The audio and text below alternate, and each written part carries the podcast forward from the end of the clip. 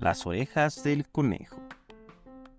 Hace miles de años, los conejos no eran como ahora, pues tenían las orejas pequeñitas, muy parecidas a las de los gatos. Todos estaban conformes con su aspecto, menos un conejito que solía estar muy triste. Cada vez que veía su reflejo en las cristalinas aguas del lago, se sentía un ser insignificante pequeño soy, se lamentaba. De vez en cuando se quedaba mirando a los leones grandes y fieros, o a los elefantes tan fuertes como inteligentes, y pensaba que no era justo que él fuera un ser chiquito y peludo. ¿Cuánto me gustaría tener un cuerpo enorme para pasearme orgulloso ante todos los animales? comentaba a menudo el conejo a su amiga la lechuza. El ave, sin duda una de las más listas del reino animal, ya estaba un poco harta de escuchar sus quejas, así que decidió poner fin al asunto. Amigo conejo, no puedes seguir tan obsesionado. Eres estupendo tal y como eres. Pero si vas a seguir sufriendo, te aconsejo que subas a la montaña que hay junto al río. Allí vive un dios que a lo mejor podrá ayudarte. Buena idea, amiga, dijo el conejo con ilusión. Ahora mismo voy hacia allí.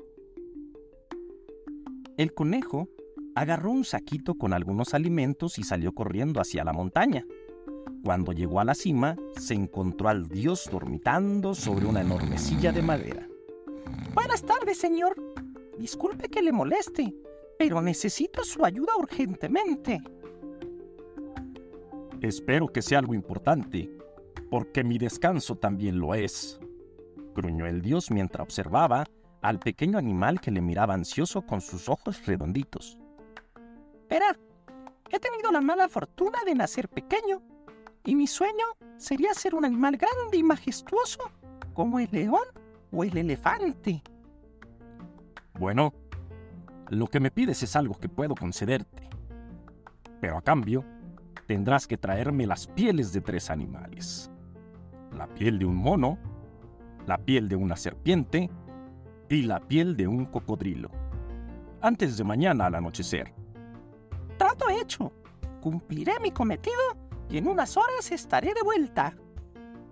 El conejo, feliz, bajó la montaña a tanta velocidad que desde lejos parecía una bola de nieve rodando ladera abajo.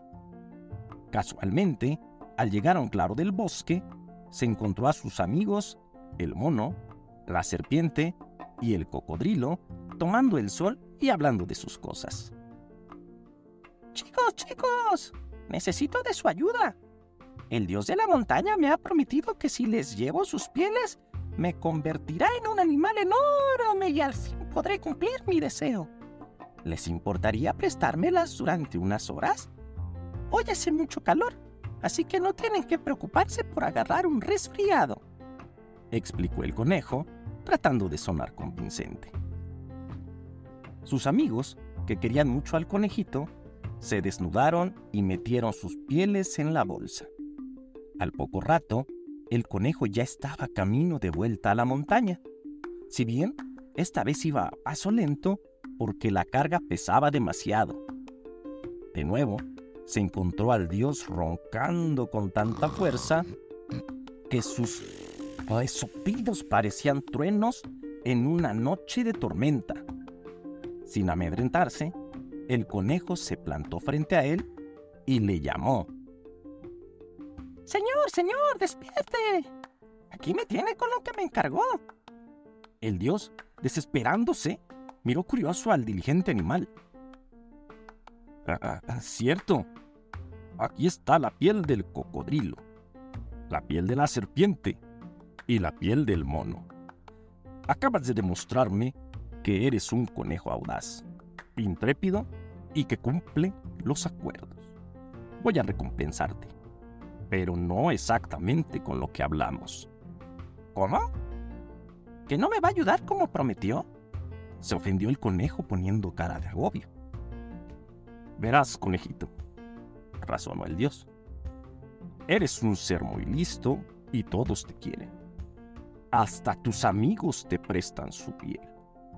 Ya quisieran muchos animales grandes a los que tanto admiras ser tan buenos como tú. El conejo no comprendía nada.